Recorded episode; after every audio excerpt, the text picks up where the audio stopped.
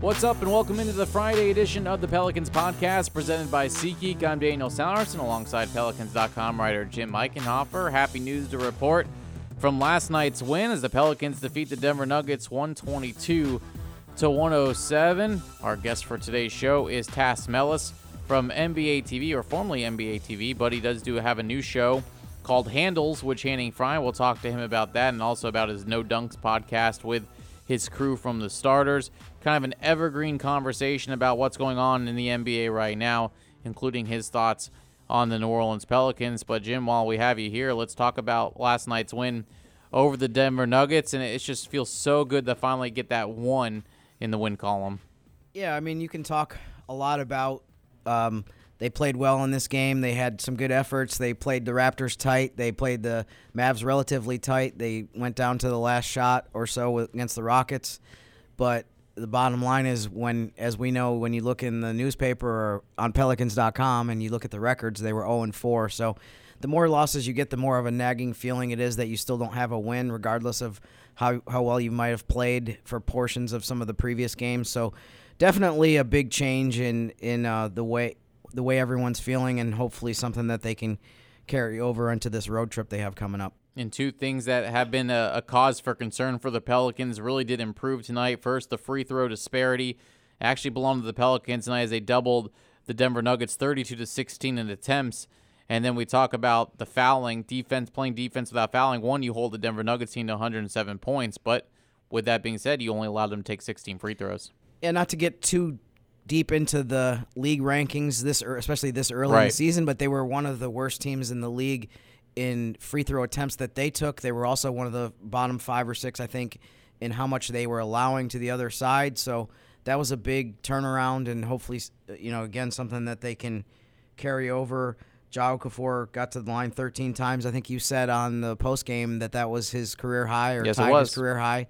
Um, and Brandon Ingram, who's been doing a great job of getting to the line, had 11 of those. So just those two guys, I think, did a great job. And the defense was so much better than it had been in the previous games, which was a big reason why the Nuggets weren't able to get to the line very much with just the 16 attempts that you mentioned. And speaking of defense, you know, nice to have Jrue Holiday back on the floor. Missed the last two games with a knee injury. His defense, that presence was felt tonight as Jamal Murray shot one of eight when Jrue was the primary defender on him he was very disruptive. I thought Jrue set a good tone, as he almost always does defensively, where he was very um, getting his hands on deflections and also offensively he came out and was shooting threes and was just really aggressive.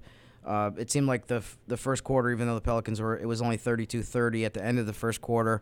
It did seem like at the very beginning of the game that you could tell that the effort and the energy was much higher than what it was Monday against Golden State A couple guys that shine tonight uh, that we mentioned on the post game show as well, and you just mentioned him, Jahlil Okafor. It was a tying ten free throws tonight, career tying a career high of ten free throws.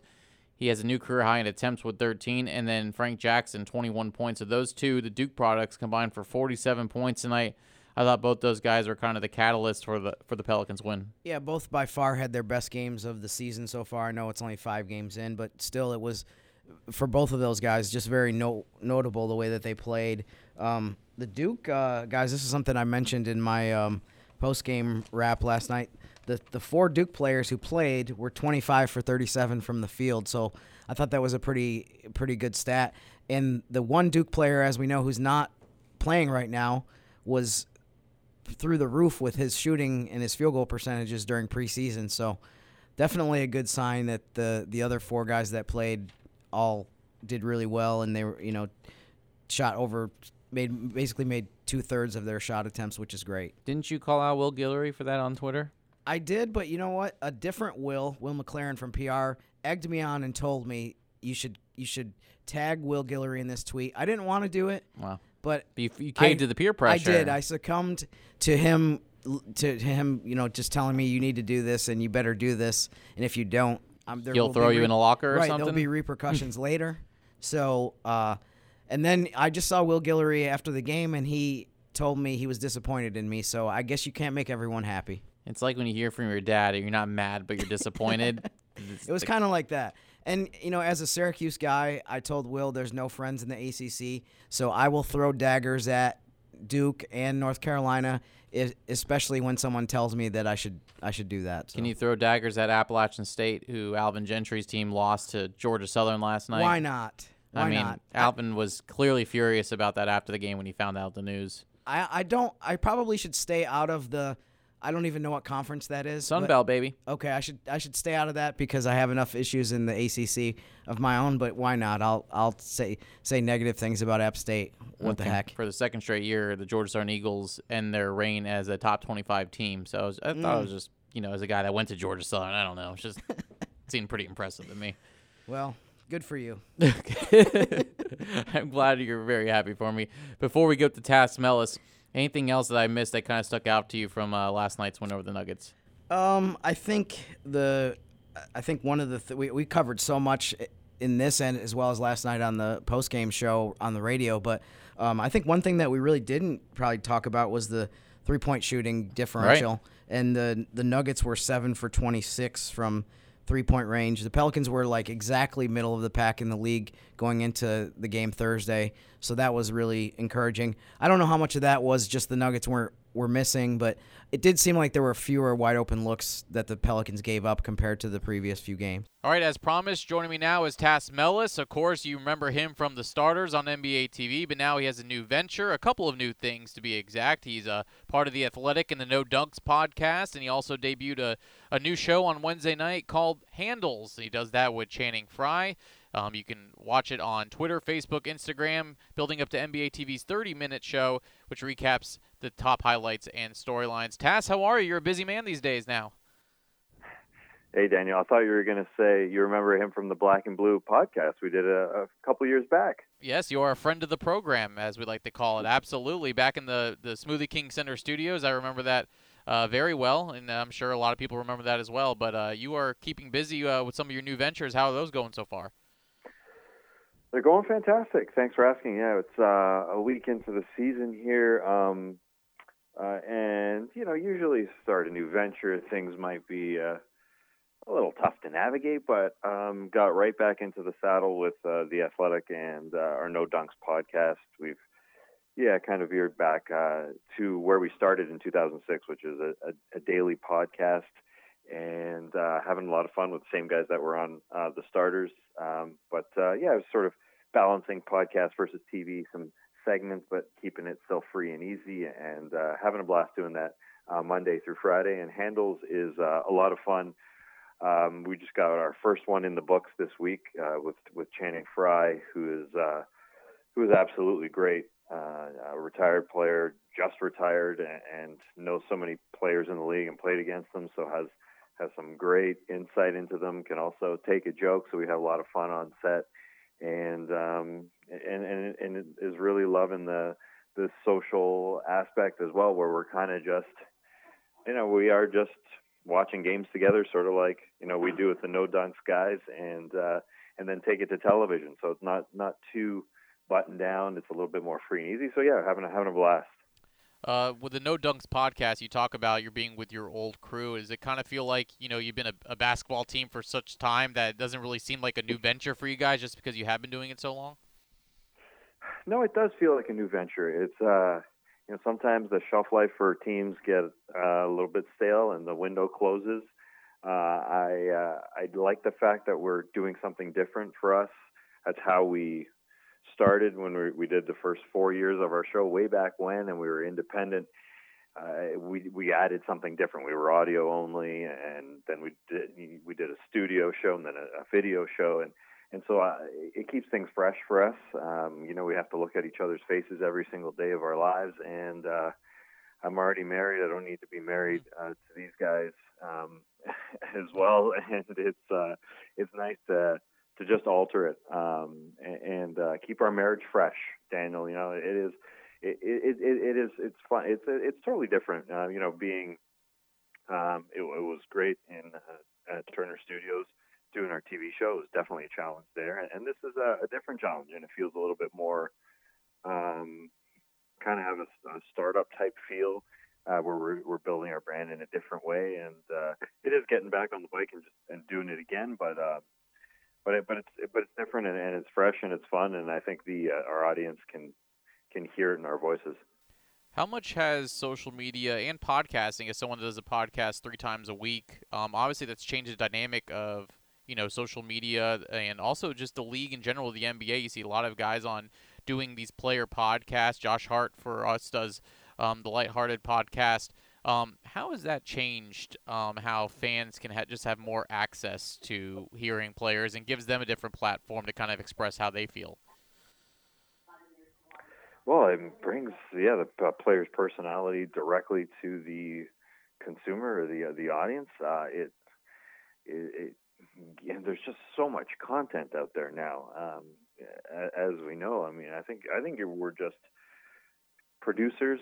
I'm sure Josh Hart is, is, is one of those. You know, in a way, it, just understand what people want um, a heck of a lot more, and we all have sort of access to this uh, to production capabilities, and it's uh, it's giving people what they want really. So it's I think uh, you know the the choices that we all have in terms of consuming media, and I'm definitely one of them. I mean, I uh, you know it is like Netflix and Amazon Prime and and and all those. And now in the sports podcasting world, there's just so much to consume, and quite often too much to consume, and uh, it's it's a lot more enjoyable. I, mean, I guess it's just simple as that. There's there's like a guy like Josh Hart, um, who's a very personable and and and uh, an open type of person.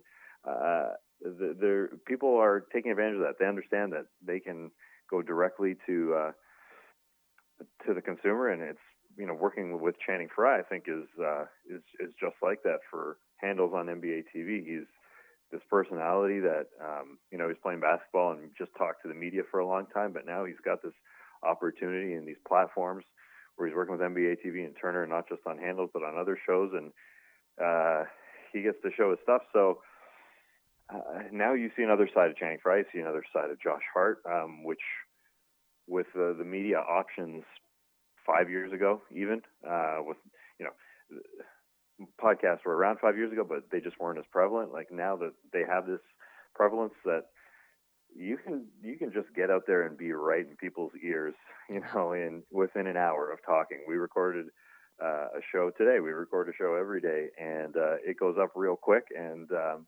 yeah, now you have tons and tons of options. Yeah, absolutely. Let's talk some basketball now, and we're almost about two weeks into the the NBA season. Um, as far as um, basketball being played, um, we've seen a lot of highs, we've seen a lot of lows from some teams. Unfortunately, the Pelicans are off to a hot start, but I kind of want to just kind of pick your brain a little bit about what you've seen in the first couple weeks. Has there been anything that stuck out to you, whether it's a certain player, whether it's a team, whether it's how the game is being played? I mean we saw on Wednesday night the Rockets and the Wizards uh, put up 317 total points. Has there been anything that's kind of stuck out to you so far? Wow, um, a lot. Yeah, yeah. Uh, this, uh, yeah. There's there's a lot of points being put up the board on the board. I think the Rockets are are really interesting in, in the West uh, because they, they range from a team that can win it all um, when they want to buckle down, or a team that'll give up 158 points as they, they gave up on Wednesday night. And they seem to care when they want to care, and um, you know I guess that's a sort of a good and a bad thing because championship teams can kind of turn it on a little bit, uh, but um, they tend to care more about uh, nationally televised games and weekend games because they're rolling out this is true they're rolling out a red carpet in their arena yeah, to true. walk into the arena but only for weekend games and nationally televised games. And so a game a wednesday night game in washington d.c they don't roll out the red carpet. It, it's not as big a deal and i think it, it is sort of um, a symbol of the fact that they don't want to they don't care enough to play defense on a, a wednesday night in washington d.c so it, it that, uh, and I mentioned the the um, the championship window when we were talking uh, non-basketball earlier, talking about the the the Basketball Jones turn the starters turn no dunks.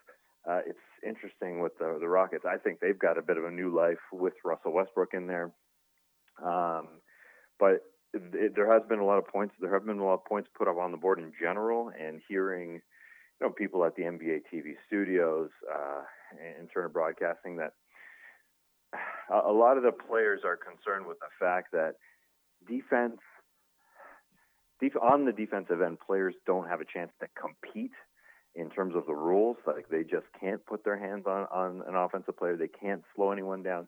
Uh, the the freedom of movement rules, which were implemented last year, which allow for uh, offensive players to kind of roam as they please and and not have that that tug of the jersey, that that that physicality on the defensive end that was there even a couple of years ago, and obviously a heck of a lot more in the in the early 2000s and the 90s. Uh, so I think that is something that's sticking out in my head. There's just there's a lot of uh, of movement out there with on the players and by the by the offensive um, on the offensive side of the ball, and that sounds like a good thing when I say it out loud. Um, but uh, I don't know. It's it's something that's that may go a little too far in that one direction where defenders don't have the ability uh, to really get in the way um, of the of the offensive player, and maybe the offensive player just has too many advantages, and uh, and, and so that's something I think the uh, the front offices or, or the league office, I should say, is keeping somewhat of an eye on. But uh, yeah, I don't know. You mentioned you mentioned the Rockets, and I went on a rant about the Rockets, but there's there, there's so much to talk about in this league right now. It's just yeah, from from Embiid to Karl-Anthony Towns, there's just uh, uh, there's a lot to talk about, uh, and uh, the league, you know, is uh, despite obviously Zion's injury, which uh, which you know hurt. It, it it sure felt like every it took the air out of the balloon for not only for Pelicans fans but the entire basketball world. Uh, things have been things. There's there's been plenty of uh, of storylines thus far. Yeah, absolutely, and I'm glad you you still touched on the Rockets because it was going to bring me to my next question and it's kind of been a, a, topic being brought up now and also of course in the off season with free agency as far as the difference now with every team trying to get a big three to now teams are going more for a duo as you would say and the rockets being one of those with james harden and russell westbrook do you feel like that's going to bring maybe a little bit more parity this year i know a lot of people are saying how wide open it is in, in on both sides especially in how deep the western conference is but do you feel like it's been good for basketball, knowing that it's kind of been more of a duo base now, where these teams trying to land superstars instead of two or three teams trying to get three or four guys, like the Warriors, for instance, or even going back to Miami when LeBron was there? Yeah, I think uh, people, uh, or it seems like teams are trying for duos to come join them. The reason that it happens is because they can't get a big three or yeah. a big four. It's just it's just harder. and and so yeah, the Warriors lucked out. I, I use the word lucked out, uh, but or the term lucked out, but they also did draft in Steph, Clay, and Draymond Green. They drafted that 15 championship team, and I think we always have to remember that. Uh, but it's just hard to get a, a Bosh Wade and LeBron to come together, or whatever happened in Boston, and it's it's it just doesn't happen very often. Um, and that's why this duo thing is happening. And the parity aspect, yes, I, am It's it's real, uh, and I think it, it goes back to what happened with the Raptors winning the championship last year. It, um, you know, they knocked off the Warriors and, and maybe in a way ended that dynasty. Um, but also it shows that a team that can come out of absolutely nowhere can win this thing. And um, yeah, it feels like we're entering a bit of a different era here where the Warriors were the the team of the the back half of the the teens decade, and as we enter the uh, the 2020s here, um, could be a you know a five year window of parity. Um, but I say five years, but who the heck knows? Because the superstars are only really signing two years contracts. They're they're flexing their muscles, and Kawhi and Paul George only have two years guaranteed on their deals. And uh, yeah, things could be uh, could be fluctuating, and, and July could be the biggest part of the NBA season, you know, tenfold because of, of free agency and how it may play out year to year. A couple more things for you, and I know I'm going all over the map here, but I should have I should have started this interview with asking you about the Toronto Raptors because I know you and your your no dunks crew was I'm sure very ecstatic for how things played out in June. Have you even gotten over the fact, or has it? When did it really sink in that the Raptors were world champions for you guys? Uh, yeah, that's a great question. Um, I think in when it comes it comes to definitely not June, um, yeah. but in July and August, when not only our players bring in Larry O'Brien to their hometowns, but everybody when they start analyzing the upcoming season referred to the Raptors as, as the defending champions, and that just doesn't compute really with a a person who grew up in Toronto and uh, and watched a, a, a Raptors team that uh, was just free falling for a lot of the the, the first part of the you know this century and, and back into uh, the,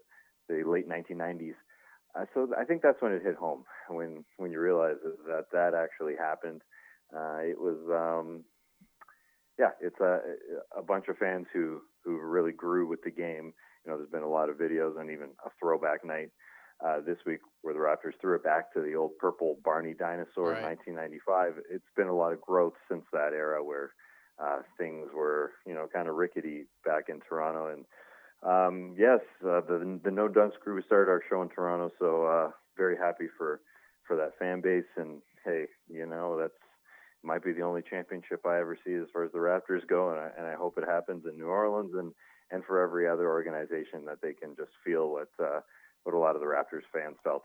We certainly hope so. And as as someone that was there for you know ring night and them unveiling the banner, you know that city it was the atmosphere was incredible inside and out, and the fan base was awesome. So it was really cool just to see that um, from our perspective, you know. And of course, like you mentioned, New Orleans would want to eventually win one in the future. And I know right now they're not off to a good start, Tas, and you know they've had some nationally televised games. So I'm hoping maybe you've been able to watch them a little bit and um, I know the first three games they just came up short at the end, and the Golden State game really wasn't much of one from their standpoint. But what have been your thoughts on the Pelicans as they've only played four games? As as we're taping this, it'll be five with the with the Denver Nuggets. What are your thoughts on them?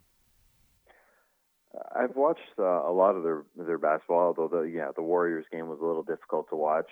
Uh, I'm my first initial thought is, wow, they're well coached. Alvin Gentry has already implemented this, this system where they push it and look for the best shot available and, and fire off pretty quickly. The, how fast they're playing right out of the get go means that they had an incredible preseason together. And, you know, losing one of their most talented players, losing their most seasoned and an all star in Jrue Holiday already. Uh, I, I think they've handled it very, very well. And yeah, they almost knocked off the champs. And uh, I've you know I've been impressed with the confidence levels of, of the former Lakers and Brandon Ingram and Lonzo Ball. Um, Brandon Ingram, as soon as he gets another scorer around him, you know, to take a little bit of the pressure off him because teams are starting to focus on him, especially with Jrue out and, and Zion out. Uh, I'm really looking forward to what he can do, you know, one on one with some space that's created by another another player. So uh, a great sign. You know what? You know the the ceiling for this team, I think, uh, was lifted a little bit just by the play of Brandon Ingram uh, thus far, and uh, it's only, it's obviously just a week, um, but um, you know some players need a, a, change of scenery to break out, and uh, this new start for him could be great because there's there's you know quite, quite a range I think of expectations for him, and uh, you know this league is about stars and there is uh, a possibility he becomes a, a full-fledged all-star in this league, and uh, looking good so far. And and up and down the roster, you know, I focus on him, but up and down the roster, it's um, it's been it's been great to watch. You know, going going deep on the bench with Kenrich Williams. There's there's just there's been guys producing, and uh, um, it's it's a testament to the coaching staff that they bounced back from the Zion Williamson injury, and uh, and the Derrick Favors out and and and, and Jrue obviously. So yeah, it's a bad start, but and there aren't moral victories in the NBA. But I I, I really was very impressed, other than that Golden State game. That's Tas Melas of The Athletic and the No Dunks podcast, and also on NBA TV for handles. And of course, you know, I would encourage everyone to listen to No Dunks podcast. It's gotten me through a lot of workouts in the last couple of weeks. Um, and of course, you can also watch Tas on the bounce. But again, uh, the debut of Handles on Wednesday nights via Twitter, Facebook, and Instagram, building up to NBA TV's 30 minute show with Channing Frye. Tas, I really appreciate it. I know I went all around with you as far as questions, but I really appreciate you taking the time to talk to me, and we'll talk to you down the line. Will do, Daniel. Keep the workouts going. That means we get a, a few listens a week from you. Thanks very much. Good stuff there from Tas Melas. As uh, again, you can listen to the No Dunks podcast on iTunes, Spotify, wherever podcasts are played. And of course, you can watch Handles every Wednesday with Channing Frye. All right, so the Pelicans are back on the road. They'll take on the Oklahoma City Thunder on Saturday, 4 p.m. Central. You can watch it on Fox Sports New Orleans or listen on ESPN 100.3 New Orleans. And then Monday against the Brooklyn Nets, I believe it's a 6:30 p.m. Central tip, 7:30 Eastern Time Zone. And again, you can watch it on both Fox Sports New Orleans and listen on ESPN 100.3 New Orleans. Again, this podcast is presented by SeatGeek. Trying to find tickets to basketball games or any other live events can be complicated. There's hundreds of sites and shady pricing with SeatGeek. You can do everything in one place. Search for and discover the best deals on seats. Buy from any device and sell and transfer tickets in just a couple of taps. Best of all, our listeners will get $20 off their first purchase in the SeatGeek app. Use the code GOPELS, all one word, all caps, at checkout. SeatGeek, score the best deals on tickets. Big thanks to Jim Eichenhofer and Tas Melas for coming on. Monday's show most likely will be the podcast of Daniel and Daniels from Brooklyn, New York, as we'll preview the matchup between the Pelicans and the Nets. Until then, I'm Daniel Salerson. Have a great weekend and go Pelicans.